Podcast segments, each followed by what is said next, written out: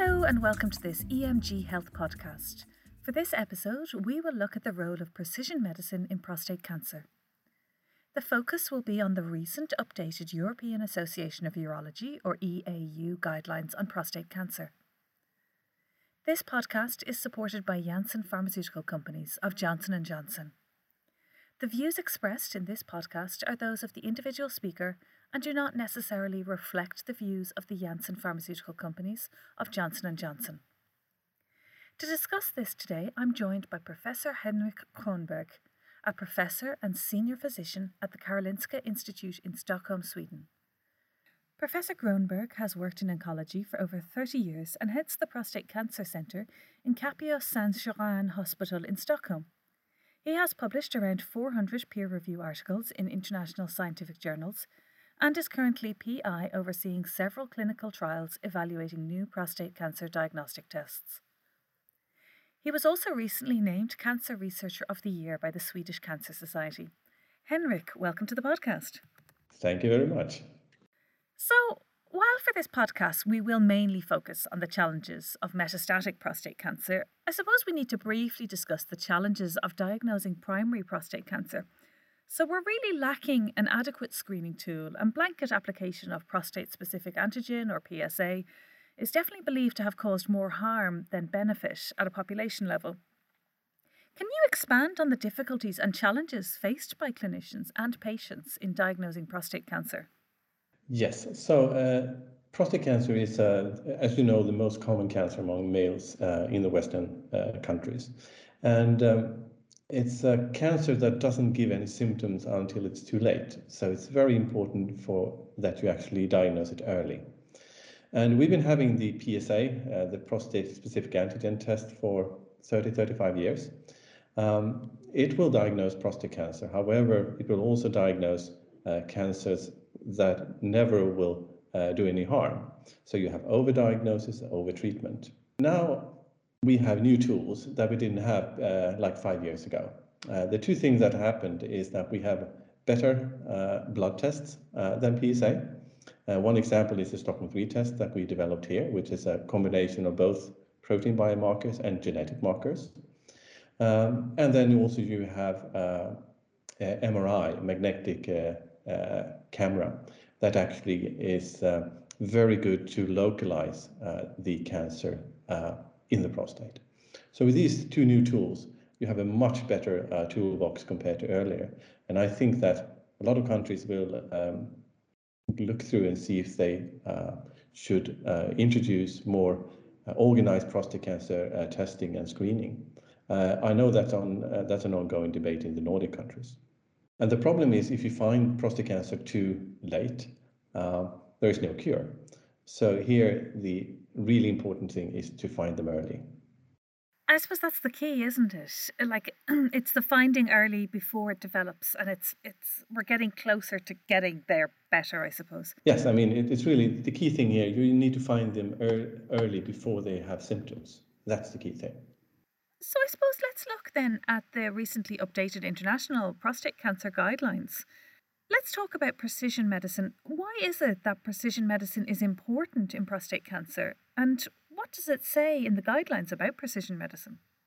So I think that precision medicine will be more and more important when it comes to treatment of men with metastatic prostate cancer.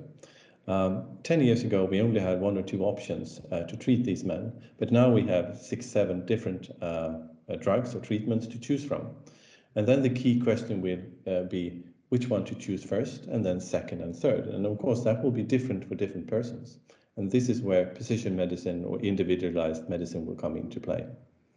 If you look at the EAU uh, guidelines, there is two uh, important where uh, parts where you can actually find uh, biomarkers for prostate cancer.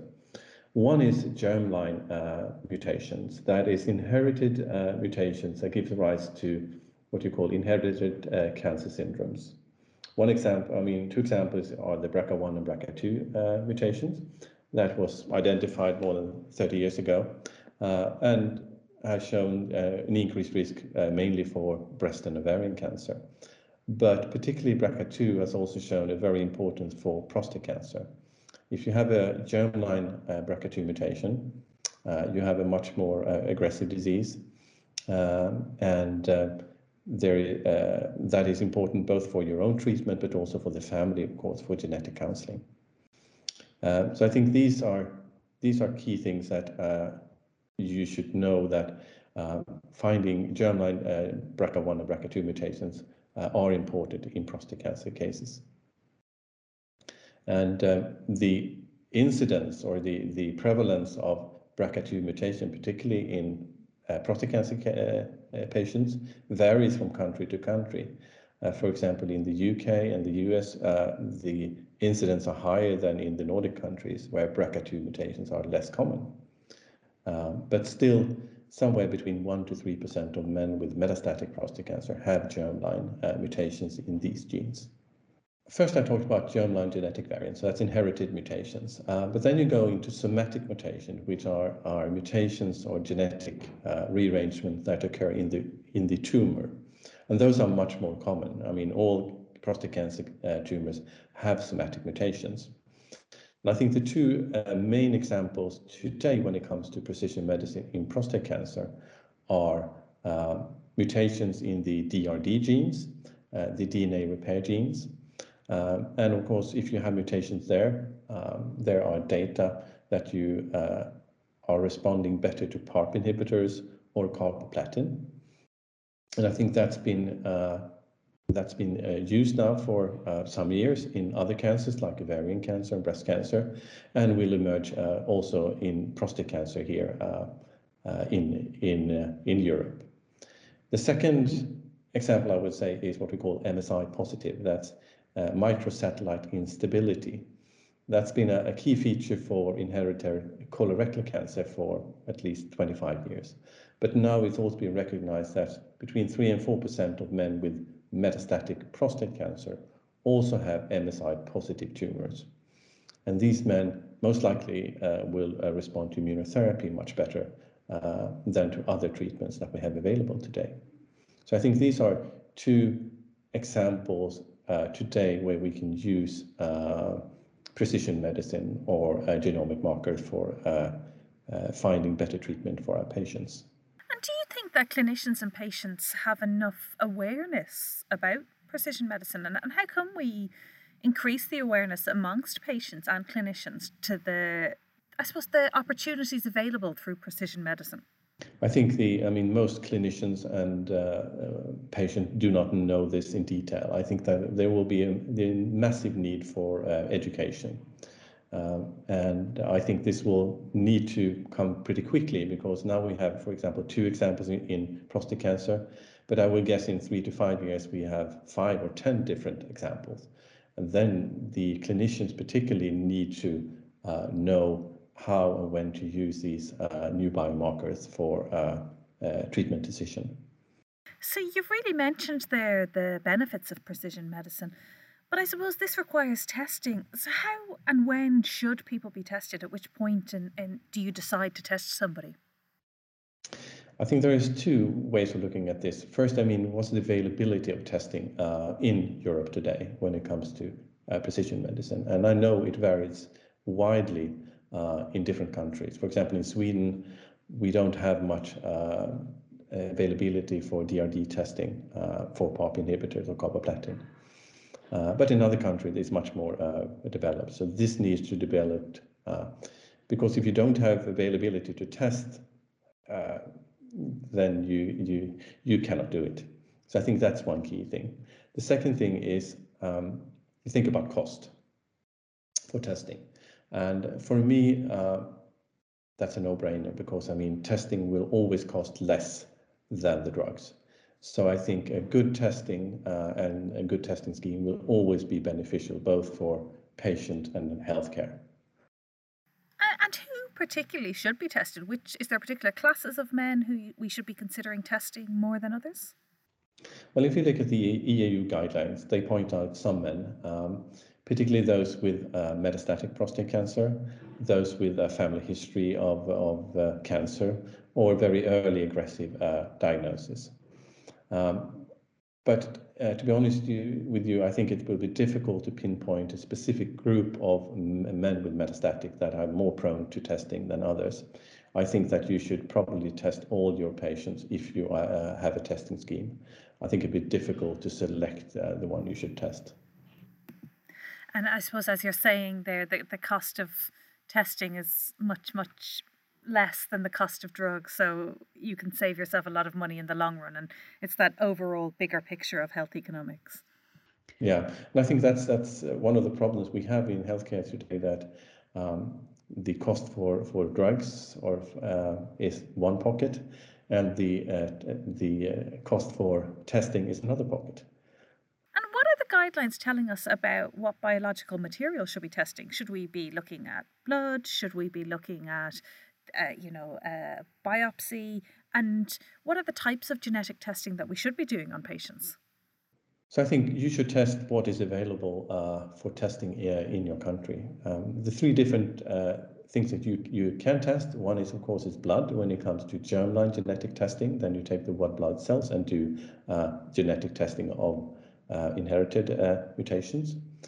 You can take tissue, uh, which uh, is, a, is a good source of getting the somatic mutations. Uh, uh and, um, and I think for most patients, there will be a biopsy uh, material, particularly from the diagnostic biopsies. Uh, but sometimes the diagnostic biopsies could be five to 10 years old, and then the quality is less good. Um, and then you can, you can think about doing a biopsy um, from the metastases. But I think the, the most promising way to do genetic testing is probably using uh, ctDNA, uh, circulating tumor DNA, what you call a liquid biopsy. Uh, and this is a technique that's developed the last five, six years. Uh, and then you can just by a blood test, uh, take the plasma out and then take out small, small DNA strands that comes from the tumor and do somatic testing uh, on just the blood test. This is commercially available today. Uh, but I think it, it needs to be validated and developed. But I foresee in two to three years, uh, the only thing we will uh, use is ctDNA liquid biopsies. And you've used ctDNA quite a bit in your own clinical research. What's been your experience with it? Where do you think the potential lies for it? The potential is, of course, it's very simple to take uh, a blood test or, mm, or blood sample. Uh, but you also, what you do when you take it, you get a very good uh, snapshot of what the uh, uh, somatic mutation are at that time, because they can actually change over time. So if there is, let's say, five years between the primary diagnostics and you have treatments, and then you develop metastatic disease, your somatic uh, uh, landscape will change. So ctDNA is a much better snapshot of what it looks like today. The second thing is that we have between 80 and 90% of the patients that uh, we do ctDNA testing on actually have positive results. I mean, that we actually can do uh, a biomarker uh, analysis on. And I think that's much higher than if you go for tissue. So, do you think then the use of ctDNA then has the potential to be really something that we monitor with patients to see that we're getting our treatment strategies correct and also help us decide if maybe a drug isn't working and to try another approach? Yes, I think, I mean, it has the potential of uh, not only uh, telling which drug to use at which patient, but also uh, evaluate if it works. Um, there are preliminary uh, results now um, from other groups and our, uh, our group also that ctDNA uh, dynamics after one to two months could be a very important biomarker analysis to see if a treatment works or not. And, and that would be fantastic from an oncology perspective if you only after one or two months could say this treatment doesn't work for you, we need to uh, do something else. Um, I think that will have major impact on the ability to treat patient better, and particularly uh, do not treat patient with a drug that doesn't work, uh, because that's that's what we do, uh, do today in, in actually many patients. Yes, it will certainly make the um, trial and error approach. Sometimes that has to be done with medicine. That is this working with this patient? No, let's try something else. It might make that a lot easier and also reduce the side effects with patients, which is a huge key for better patient outcomes. As I usually say, I mean, uh, giving a drug that doesn't work uh, to a patient um, has no benefit for anyone. Uh, the patient has side effects. The healthcare it costs more money, um, and it actually uh, creates a lot of negative things uh, in the society. I guess not just in terms of testing patients who come through the door with metastatic cancer. We've known for a long time that women with BRCA genes are at an elevated risk of breast cancer. So, how can we increase awareness regarding the important need for germline testing in the context of prostate cancer, and then particularly, I suppose, where there's a family risk of cancer? I think there are guidelines today that, I mean, if you have a strong family history of prostate cancer, um, that you could consider BRCA1 and BRCA2 testing, particularly BRCA2 testing. However, I think it's very difficult to uh, if you have a man with uh, newly diagnosed localized cancer to say which one to test. Um, and particularly in countries where there is a low prevalence of BRCA2 mutations. Of course, if you if you have a known BRCA2 mutation in the family, of course, you should test that patient. And if you have a very strong family history of breast ovarian cancer and early uh, onset prostate cancer, you should test that patient. But for going there uh, to find um, the BRCA2 uh, mutations in other patients, it's going to be difficult. Uh, however, if the BRCA2 mutation, BRCA1 and BRCA2 mutation germline screening will be very cheap, I mean, let's say 100 euros, uh, then I think it, it, it makes sense to test everyone. And I suppose moving on from BRCA, what are the other sort of commonly susceptible loci that people maybe could be considering in terms of germline testing?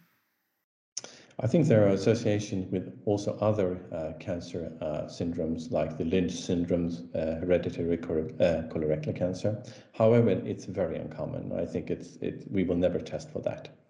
Um, there are other genetic, I mean, germline uh, markers like ATM, uh, HOXB13, CHEK2, that's been associated with prostate cancer. Um, uh, it's not the it's not a highly penetrant genes like the BRCA2, but we call them moderate penetrant genes, which increase the risk to two to three times. Uh, I think that at least in, in no guidelines, there has been a conclusive statement how to use these uh, biomarkers in a good way. And the third uh, type of genetic marker is what we call uh, low penetrant genes, which we call SNPs, single nucleotide uh, polymorphism. And that's what we use in the Stockholm 3 test. Uh, we combined 110 SNPs into genetic score. That gives a very good uh, what we call a picture of uh, the genetic susceptibility of prostate cancer for a single man. And that's used in combination with other biomarkers is, is one way of using uh, genetic markers today. And I suppose clinicians shouldn't just blindly check germlines. What conversations should clinicians have with their patients when discussing the need for genetic testing?